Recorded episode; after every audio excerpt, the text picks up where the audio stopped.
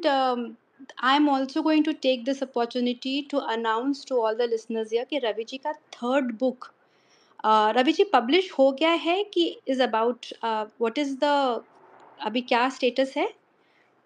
अगर आप आपके नए बुक के बारे में बता पाए। जी। जी अब 15 अगस्त को बेसिकली ऑर्डर के लिए अवेलेबल होगी। अभी प्री ऑर्डर के लिए आई हुई है ठीक है? ऋषि इंटेलिजेंस पुस्तक का नाम है। देखिए ये जो बुक है इसका टाइटल है ऋषि इंटेलिजेंस और इसका पर्पस था जो मैं लिखना चाह रहा था, वो ये था कि साइंस को लेके जो बात होती है कि भारत का जो भी एंशियंट साइंस है, वो फ्यूडो साइंस है। उसमें कोई एक्सपेरिमेंट्स नहीं हुए हैं लैब बेस्ड या स्टैटिस्टिकल उसका जो है वैलिडेशन नहीं है तो हम उसको साइंस नहीं मानते हैं। तो एक तो पहला ये वाला बात आता है तो वेद और जब भी बात आती है उपनिषद की या कोई भी ग्रंथ की तो कहते हैं कि ये रिलीजियस टेक्स्ट है संस्कृत में एक ब्राह्मणिकल पैट्रियार्की है बस, ठीक है, और उसमें कोई साइंटिफिक टेम्परामेंट नहीं है। तो एक आर्टिकल आया था, चार पाँच साल पहले, उसमें न्यूजीलैंड के एक साइंटिस्ट थे, उन्होंने लिखा कि आप माइक्रोस्कोप का इन्वेंशन बता दो भारत में then I will believe something like परमाणु और अणु द एटॉमिक थ्योरी ठीक है? तो मेरा यही था क्यूरियोसिटी का सबसे बड़ा पॉइंट कि सही बात है। बड़ा लेजिटिमेट क्वेश्चन है। अगर हमको रामायण पे भी बात करनी है तो अगर पुष्पक विमान और अष्ट सिद्धि हम नहीं बता पाएँगे तो रामायण मिथोलॉजी हो जाएगी, है ना? तो उसका जो सबसे बड़ा बॉटल नेक है, वो है कि जो साइंटिफिक परस्यूट है या टेक्नोलॉजिकल एडवांसमेंट है, वो ढूंढना पड़ेगा, ठीक है, भारत के इतिहास में। तो मेरा जो जो फ्रेमवर्क वो ये था कि जो ऋषि हैं, ठीक है, जैसे चरक ऋषि आयुर्वेद लिखते हैं तो ये आयुर्वेद कैसे लिखा होगा इन्होंने? क्या एलोपैथी की तरह जैसे इन्होंने वर्ल्ड वार में एक एक बॉडी को ये काट करके एक्सपेरिमेंट करते थे और पॉइजन देते थे, देखते थे लीवर कितने देर में फेल हो रहा है? उसके डेटा को ये लोग यूज़ करते थे। तो मतलब वर्ल्ड वार में जर्मनी भले हारा, लेकिन जो यूएस है या फिर बाकी जो गवर्नमेंट है, उसको एलोपैथी में गजब का एडवांसमेंट हुआ क्योंकि ये जो एक्सपेरिमेंट था हिटलर का बॉडी में पॉइजन करके तो ये बहुत अच्छा ऑर्गन के बारे में जानकारी दे रहा था। मैं सोचा कि आयुर्वेद का फिर कैसे डेवलपमेंट हुआ होगा? तो योग में अपना तेरह लेयर का समाधि होता है थर्टीन लेयर तो उसमें एक होता है संप्रज्ञात समाधि. प्रज्ञा आती है उस समाधि में. तो एक शब्द आता है रितंभरा प्रज्ञा. और वहाँ से एक ऐसा इंटेलेक्ट तैयार होता है जो आपके चेतना को, स्तर को ज़बरदस्त बढ़ा देता है. मतलब इस तरह का बढ़ा देता है कि अगर हम माइक्रोस्कोप नहीं है तो हम अणु को कैसे देखेंगे और टेलीस्कोप नहीं है तो नक्षत्रों का पूरा पूरा कैलकुलेशन कैसे करेंगे? तो वो वाली कैपेबिलिटी कैसे डेवलप करते हैं हमारे ऋषि मुनि, वो पूरा शास्त्र से मैंने रेफरेंस दिया और बुद्धि के ऊपर क्या कहा है इन्होंने? बुद्धि पे जितनी भी बात की है, बुद्धि को रेज कैसे करते हैं, बुद्धि कब बुद्धि भ्रष्ट होती है है ना? और लास्ट तीन चार चैप्टर जो है, वो अप्लाई अप्लाइड नॉलेज पे कि उन्होंने जो भी चीज़ प्राप्त किया, उसको फिर अप्लाई कैसे किया। तो उसमें पहला फाउंडेशन आता है तर्क शास्त्र का। ठीक है? तो ऋषि गौतम का मैंने तर्क शास्त्र दिया, जो इंडियन या भारतीय लॉजिक एंड रीजनिंग जहाँ से साइंटिफिक टेम्परामेंट की शुरुआत होगी। ठीक है? तो ऐसे कई चैप्टर्स मैंने इंक्लूड किए हैं अलग अलग ऋषियों के। तो उन्होंने क्या क्या किया इसकी बातें मैंने बुक में नहीं लिखी है कि भास्कराचार्य ने गुरुत्वाकर्षण दे दिया ऋषि कणाद ने एटॉमिक थ्योरी दे दी। नहीं। कैसे किया? उनका प्रोसीजर क्या था? उनका मोटिवेशन क्या था? वो क्यों कर रहे थे? कैसे कर रहे थे?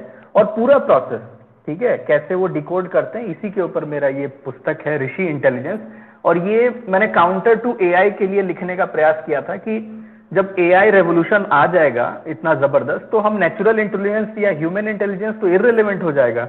अगर उसको हम अपग्रेड करने की बात नहीं करेंगे तो है ना? तो फिर इन सारी ही बातों को लेकर मैंने ये पुस्तक लिखी है उसमें तेरह चैप्टर हैं।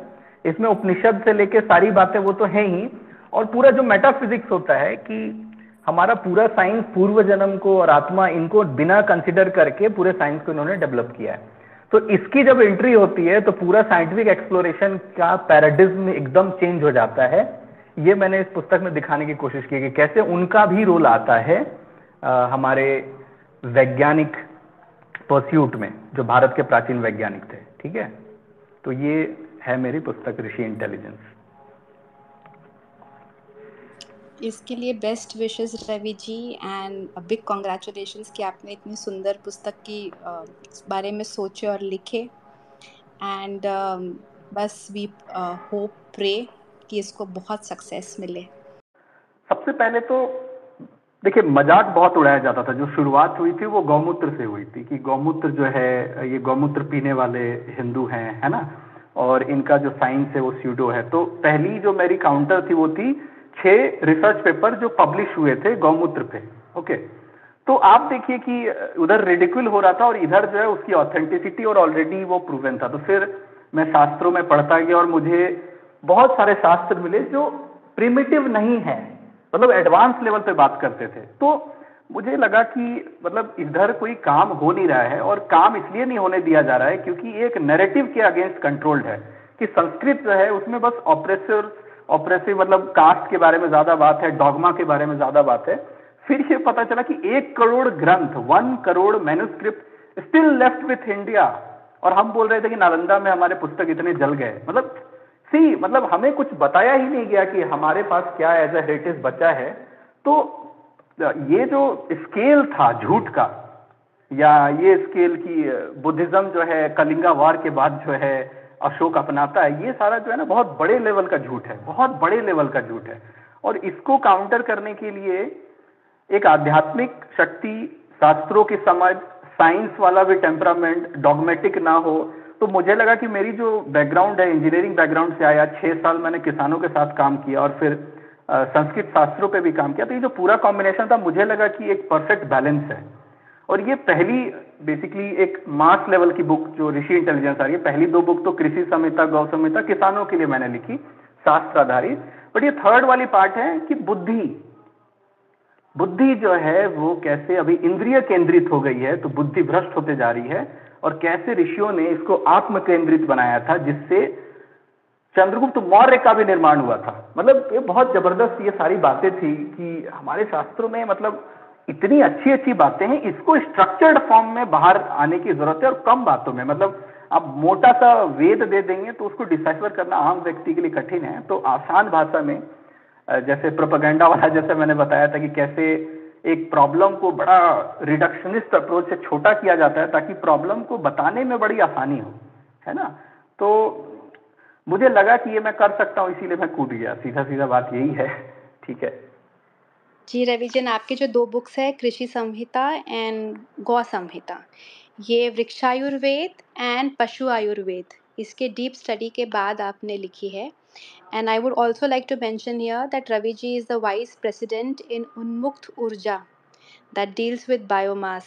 And I know uh, कि रवि जी ग्राउंड पे उनके एरिया के फार्मर्स के लिए बहुत काम करते हैं and these farmers really need help with their problems in agriculture Ravi ji एकदम फ्री में जाके उनका पूरा हैंड होल्डिंग करके उनको पूरा अपना, उनके पास जो भी ज्ञान है, वो उन तक पहुँचाते हैं।